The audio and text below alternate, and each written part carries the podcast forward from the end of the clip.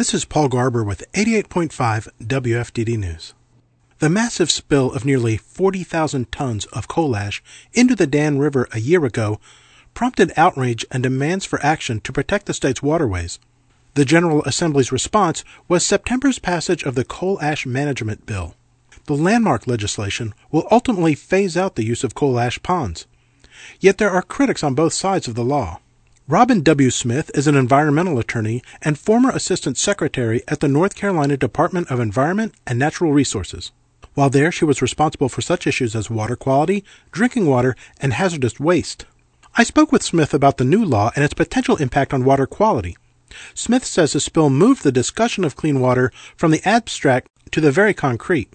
There were some fairly vivid photographs and film footage of people scooping up handfuls of gunk from the Dan River. And when people see that, whether those people are legislators or members of the public, it, it really does communicate what those risks are and what the harm can be much more clearly than just talking about it.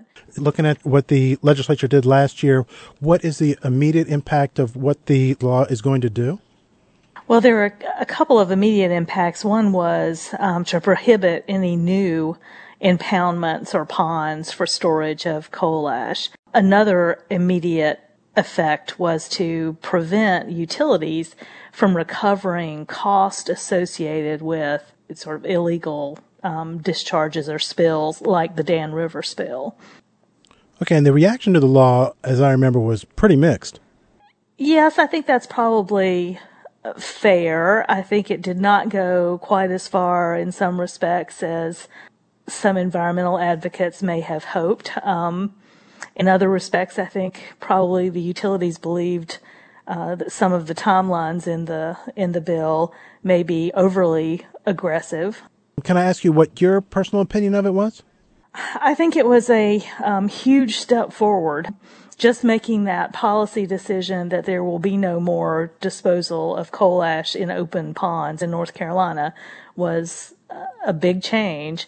And um, setting out some sort of structure and pretty aggressive timelines for doing these environmental assessments and ultimately closing all of the ponds, um, I think was was a big accomplishment.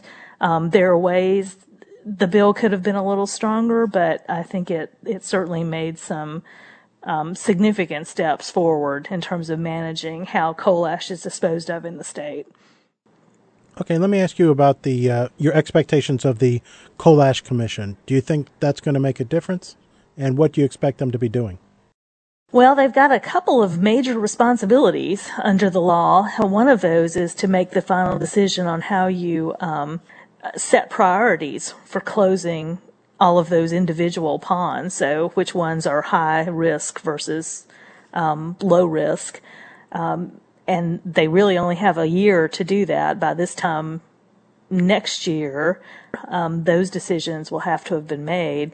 And that's going to be, I think, a, a challenging thing to do.